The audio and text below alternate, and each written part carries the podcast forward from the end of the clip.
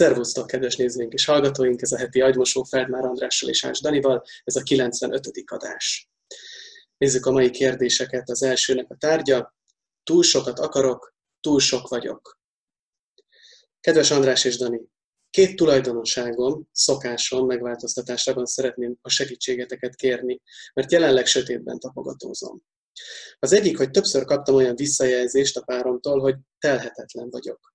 Néha egyet is értek vele. Mástól nem kaptam még ilyen visszajelzést, de úgy gondolom, mással még nem is viselkedtem így. Mert senki sem jelent még számomra annyit, és azt, amit ő. A telhetetlenséghez még párosul, hogy azt a mindent én azonnal akarom. Sőt, miért nincs már eleve meg? A másik dolog a végleges csalódottság érzése. Ha valami rossz ér, vagy nem kapom meg azt a bizonyos mindent, amire számítok, akkor olyan mély gyermeki csalódottság uralkodik el rajtam, amit képtelen vagyok kezelni vagy kordában tartani. Mintha bekattintaná egy kapcsolót, ami felkapcsol egy lámpát, de az a lámpa nem csak azt a dolgot világítja meg, ami éppen megbántott, hanem gyakorlatilag mindent, ami eddig vagy éppen sötétben volt. Hirtelen feltör bennem minden, ami valaha fájt vagy megbántott, és még nem zártam le. Elárasztanak a rossz emlékek és érzések, mindet újra átélem, és nem tudom leállítani. Nem tudom ezt sokáig elviselni. A szeretteimet és magamat is bántam vele. Kit közvetve, kit közvetlenül. Mit tanácsoltok? Köszönöm. Üdvözlettel, S. 28 éves.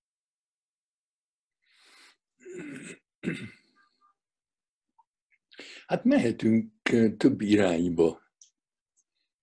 Az egyik irány persze az, hogy azért, mert valaki azt mondja, hogy mohó vagy, az nem jelenti azt, hogy az vagy hogy valamit nagyon gyorsan akarsz, túl gyorsan akarsz, az nem jelenti azt, hogy mihez képes. Aki ilyeneket mond neked, az mindig egy hatalmi pozícióból mondja.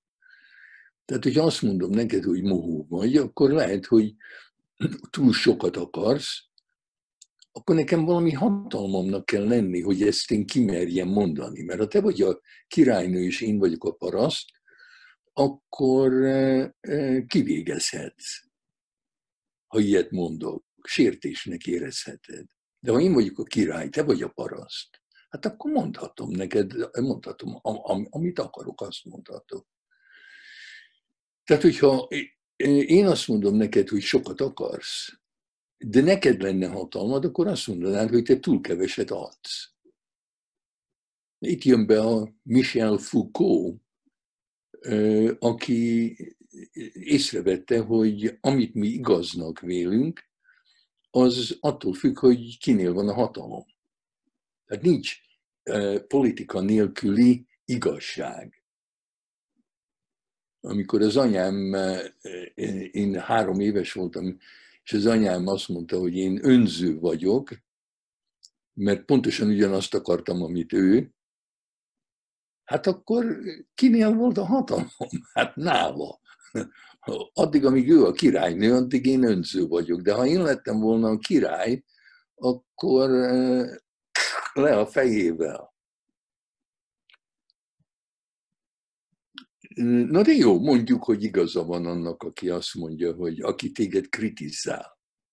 Mert te annak az oldalán vagy, aki téged kritizál.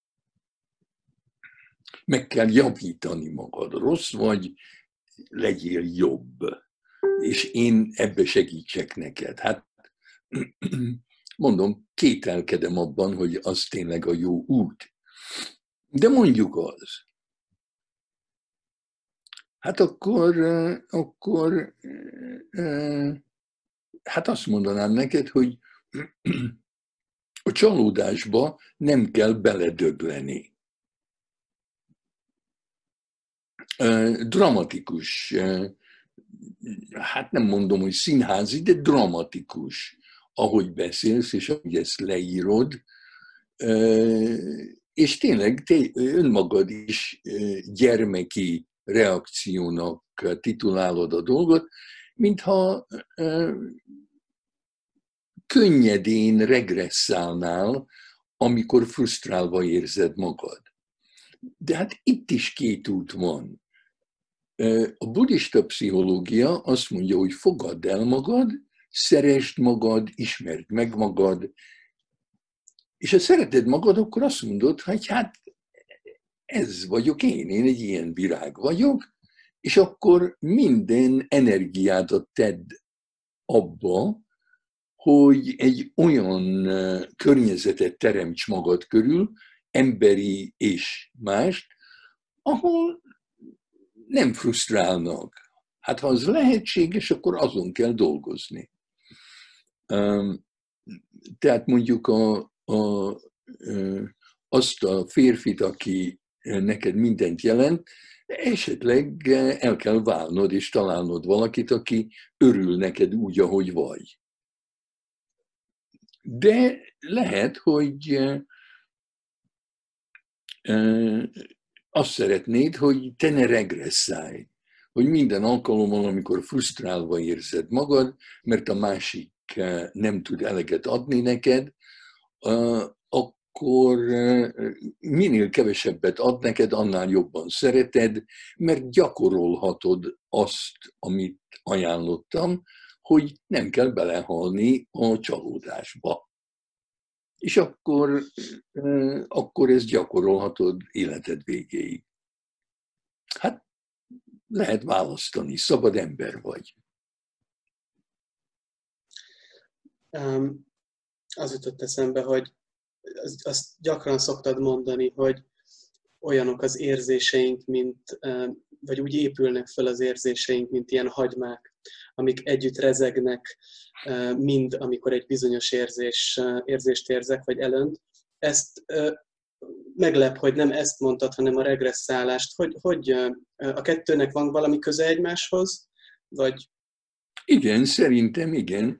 És hát ez automatikus, ezen nem lehet segíteni, szerintem a Stanislav Grofnak igaza van, ő jött erre rá először, hogy az emlékeink úgy vannak összerakva, hogy ha most egy pici frusztráció ér, akkor minden emlékem, amiben frusztráció volt, az elkezd rezonálni a jelen pillanattal. És akkor az érzelmek mind jönnek a életem legelső frusztrálás pillanatától fogva a jelen pillanatig. Hát ezt is lehet gyakorolni, hogy jó, akkor megköszönöm a világ mindenségnek, hogy így teremtett engem, hogy minden, ami történik most, az kihúzza az emlékraktárból az összes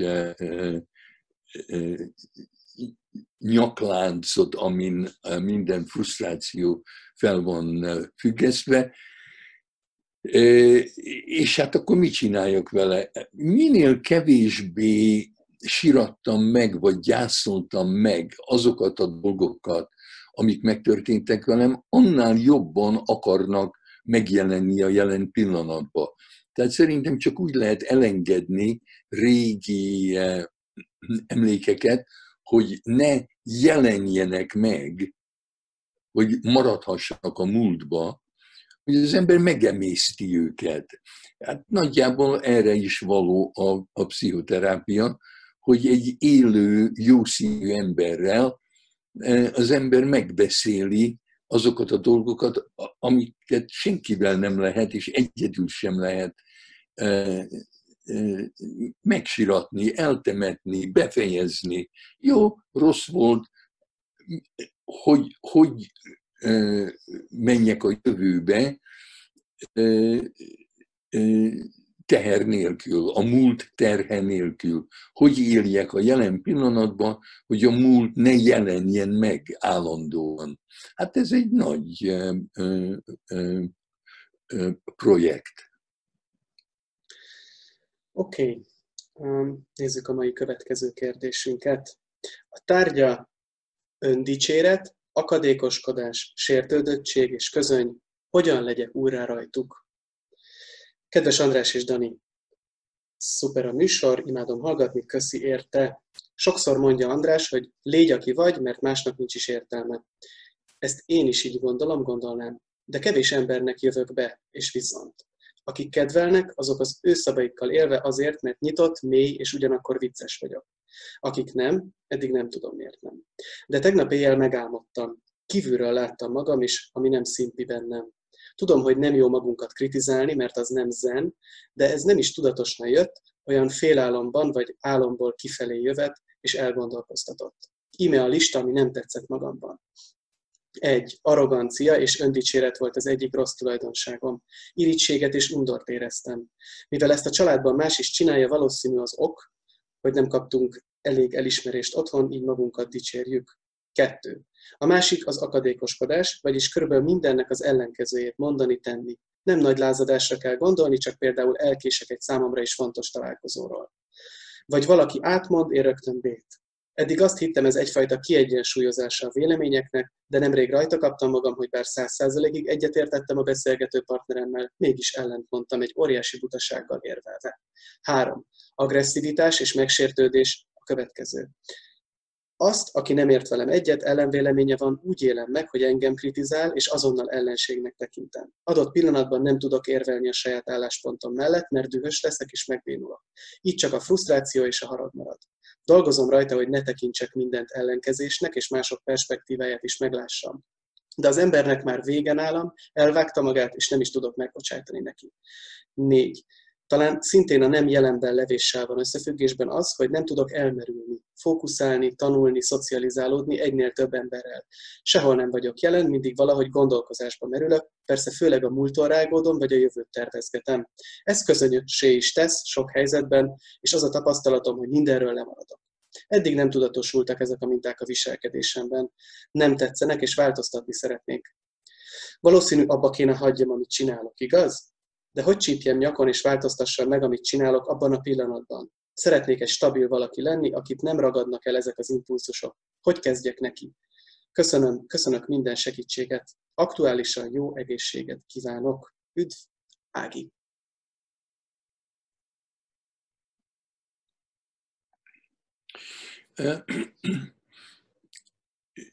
Az az érzésem, hogy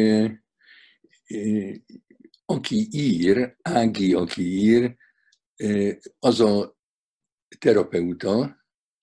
Ági, akiről beszélünk, akit kívülről megvizsgált az Ági, az az Ági, akit megvizsgáltak, és akiről beszélünk az Ágival, hogy hárman vagyunk, vagy hát Danival persze négyen. És tulajdonképpen egy konzultációt szeretne az Ági, aki ír, arról az Ágiról, aki rosszalkodik. És hogy mi adjunk tanácsot a jó Áginak, hogy mit csináljon a rossz Ágival. Hát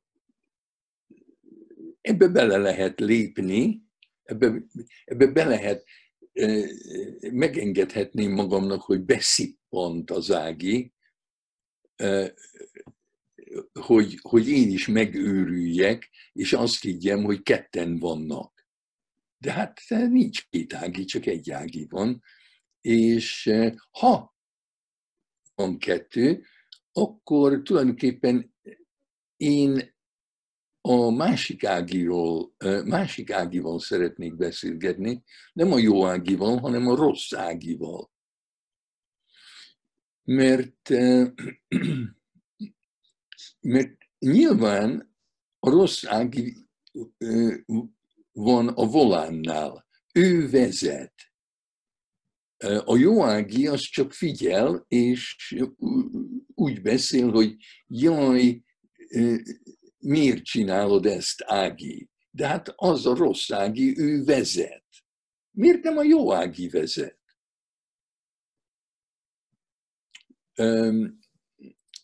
Ilyen helyzetekben én arra jöttem rá, hogy ha én támogatnám a jó Ágit, és adnék neki trükköket, hogy mit csináljon a rosszágival, hogy a rosszági is jóági legyen, akkor a rosszági egyre rosszabb lenne, mert földühödne. Hogy őt senki, őrá senki nem figyel, ő senkit nem érdekel, mindenki kontrollálni akarja őt, és valami mást akar faragni belőle, mint ami ő. Tehát arra jöttem rá a hosszú évek múltával, hogy a rosszágit szeretni kell. Nem csak nekem, hanem a jóáginak. A jóáginak meg kell tanulni, hogy nem szabad önmagát faragnia. Tehát még ha rajta kapod magad azon, hogy ezt csinálod, vagy azt csinálod, és akkor azt mondja, hogy jaj, ezt már nem akarom csinálni, akkor is szeresd azt, aki csinálja. Mert minél jobban szereted, és minél jobban elhiszi a rosszági, hogy te nem akarod megölni, hogy te nem akarod valahol otthagyni,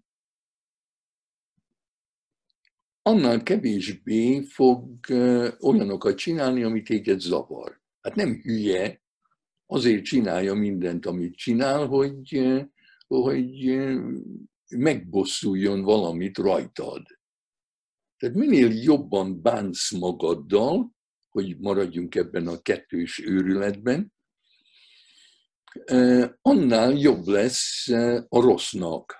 És amikor a rossznak jó, akkor már nem érdemes rossznak lenni. De hát még az sem igaz, hogy rossz az az ági, csak rosszalkodik. Azért itt nincs arról szó, hogy meg kell változtatnod önmagadat, hanem eddig rosszalkodtál, és bármikor, amikor akarsz, akkor abba hagyhatod a rosszalkodást. Szabad ember vagy, azt csinálsz, amit akarsz. De ezt a bábjátékos Punch and Judy színdarabot, ezt nem kell eljátszani, hogy van a rosszági, van a jóági, és akkor rossz, és akkor a gyerekek röhögnek, de aztán végül megtudják, hogy a rossz és a jó az egy is ugyanaz, a bábjátékos. Ugye miért lenne ez? Hát valakitől megtanulta a rosszági mindazt, amit csinál. Ez olyan, hogy gyakran beszélek egy barátomról, aki az USA-ban, egy déli államban született, ahol a szülei rasszisták voltak, és koszos négereknek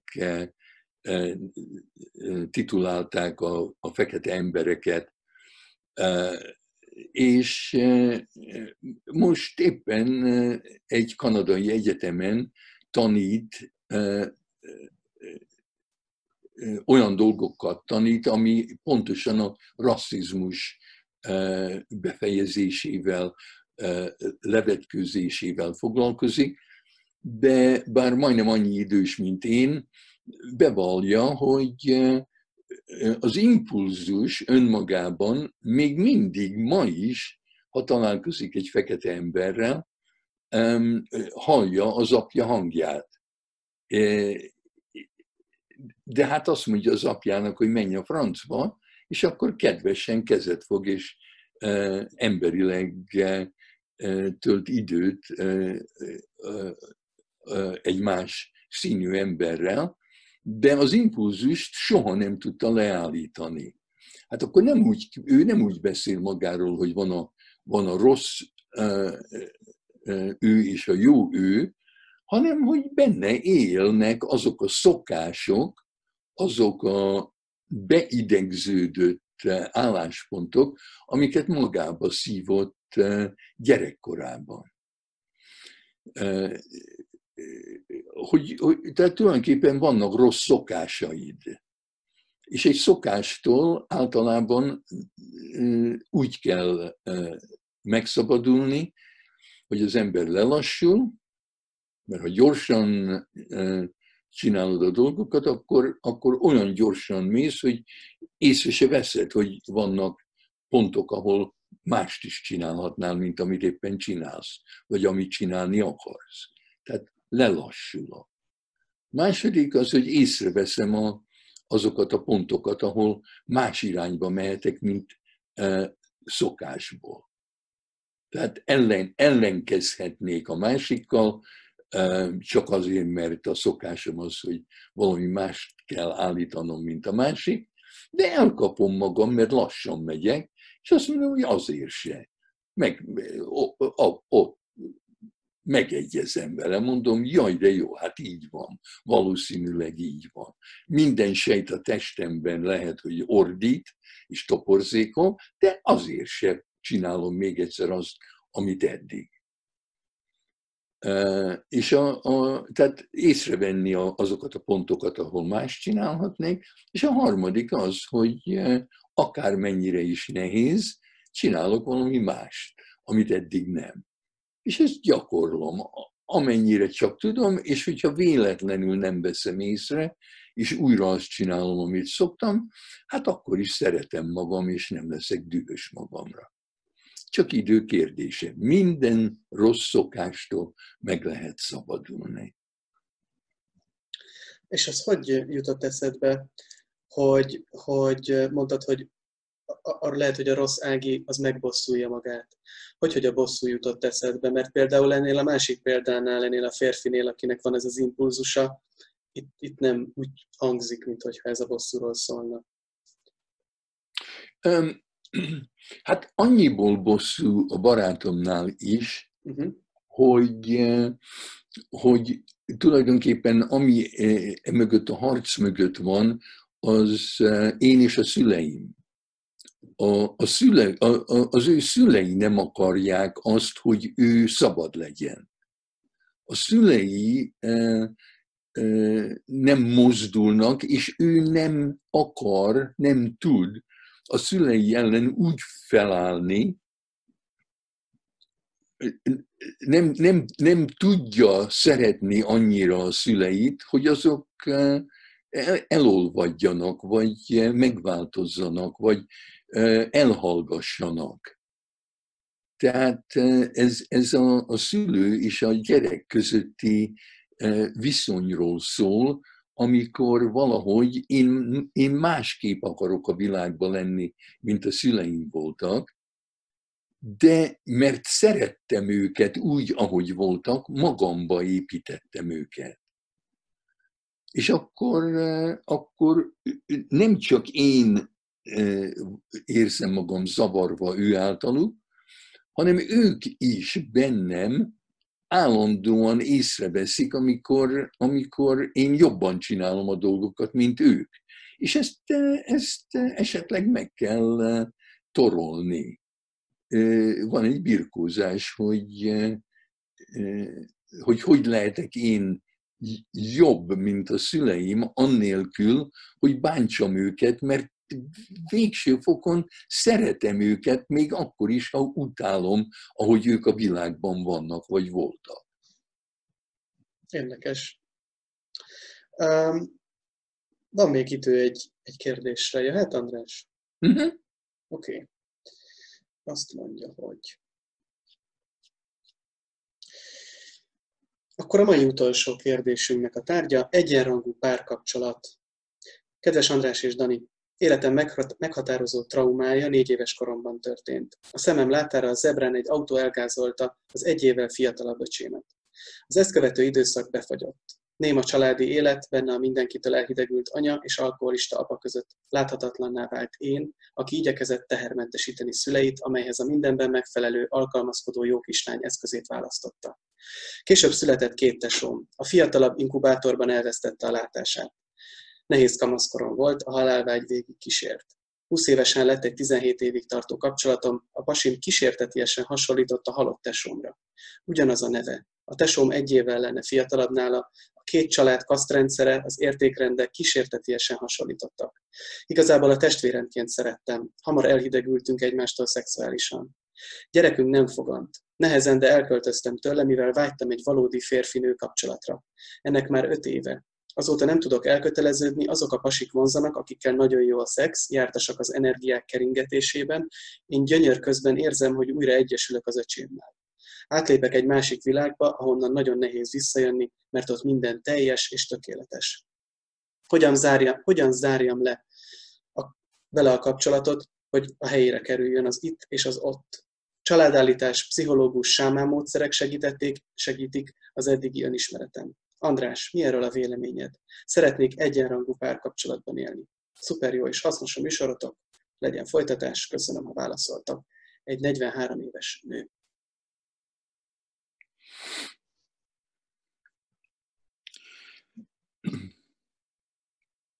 Talán az igazság, a valóság, az igazság az, hogy rettegsz, félsz egy egyenrangú párkapcsolatban élni. Gyakran, amit mondunk, hogy szeretnénk, attól rettegünk.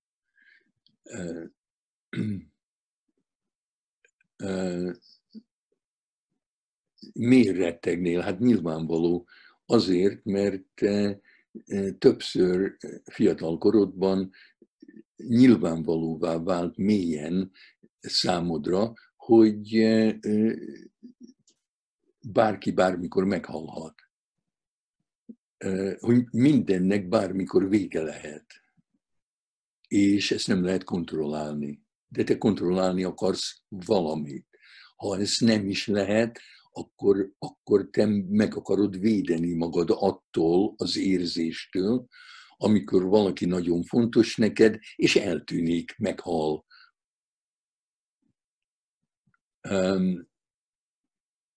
Tehát még egyszer azt az élményt nem akarod, mint ahogy ha tűzbe teszed a kezed, még egyszer nem akarod tűzbe tenni a kezed. Sajnos itt most az van, hogy nem lehet egyenrangú és jó társkapcsolatban lenni, párkapcsolatban lenni, veszély nélkül. Nem lehet szeretni veszély nélkül. Tehát ez olyan, hogy sajnos nem lehet élni annélkül, hogy bármelyik pillanatban újra tűzben találjam a kezemet. Amit csinálsz, az olyan, mint nagyon sokan így vagy úgy fetissel élnek, azzal próbálják megvédeni magukat attól, hogy meg kellene gyászolni, meg kellene siratni valakit, akit szerettek, és meghalt vagy eltűnt. A fetis például az egyik paciensem mondja, hogy ő, amikor szeretkezik a párjával, akkor más nőkre gondol. És úgy beleérzett, hogy talán ez nem is olyan jó, vagy legalábbis nem is olyan jó a párjának. Félre lehet érteni. De hát mondom, mit lehet félreérteni? A fantáziád, a te fetised. Mert mondjuk meghal a párod, akkor szerzel egy másik nőt, tök mindegy, minden nő helyettesíthető, az egyik meghal, jöjjön egy másik, akikkel ugyanazokkal a fantáziákkal szeretkezhetsz, mint amit az előző nővel használtál. Tehát a fantáziát senki nem veheti el tőled, de a nőt igen. Mint ahogy az öcsédet is elvette a világ mindenség. Ott volt, aztán nem volt ott. És most a fantáziád az, hogy valahogy az ő világában élsz, és tulajdonképpen minden férfi, aki hús és vér, az nem számít. Azt csak használod. De tulajdonképpen azzal foglalkozol, hogy ne kelljen bevallanod magadnak, hogy elvesztetted az öcsédet. És hogy ez a zen koan, amivel mindannyiunknak meg kell birkóznunk. hogy egyetlen dolog biztos az életben, és az a halál. A halál pillanata, időzítése nem biztos, hogyan éljek. Hát úgy, hogy én szerintem legyek jelen minden élő pillanatban, hogy vegyek részt minden élő pillanatban, hogy ha te meghalsz, vagy én meghalok, akkor legalább ne kelljen azon bosszankodnom, hogy nem töltöttem elég időt veled, még abból az időből se, ami nekünk adatott. Hát én értem, hogy miért olyan nehéz neked valakivel most együtt lenni, mert abban a pillanatban, amikor kinyitod a szíved neki, abban a pillanatban pontosan ugyanolyan sebezhető leszel, mint amilyen voltál, amikor az öcsédet szeretted. Hát mi a tanács? A tanács az, hogy hagyd abba. És szerintem egy élő valódi pasi többet ér, mint 4 öcs a bokorban. Hát add fel az öcsédet, köszönj el tőle, és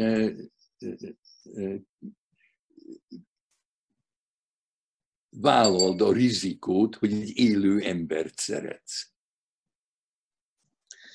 Köszi szépen, András! Nektek is köszönjük, kedves nézőink! Találkozunk legközelebb. Sziasztok!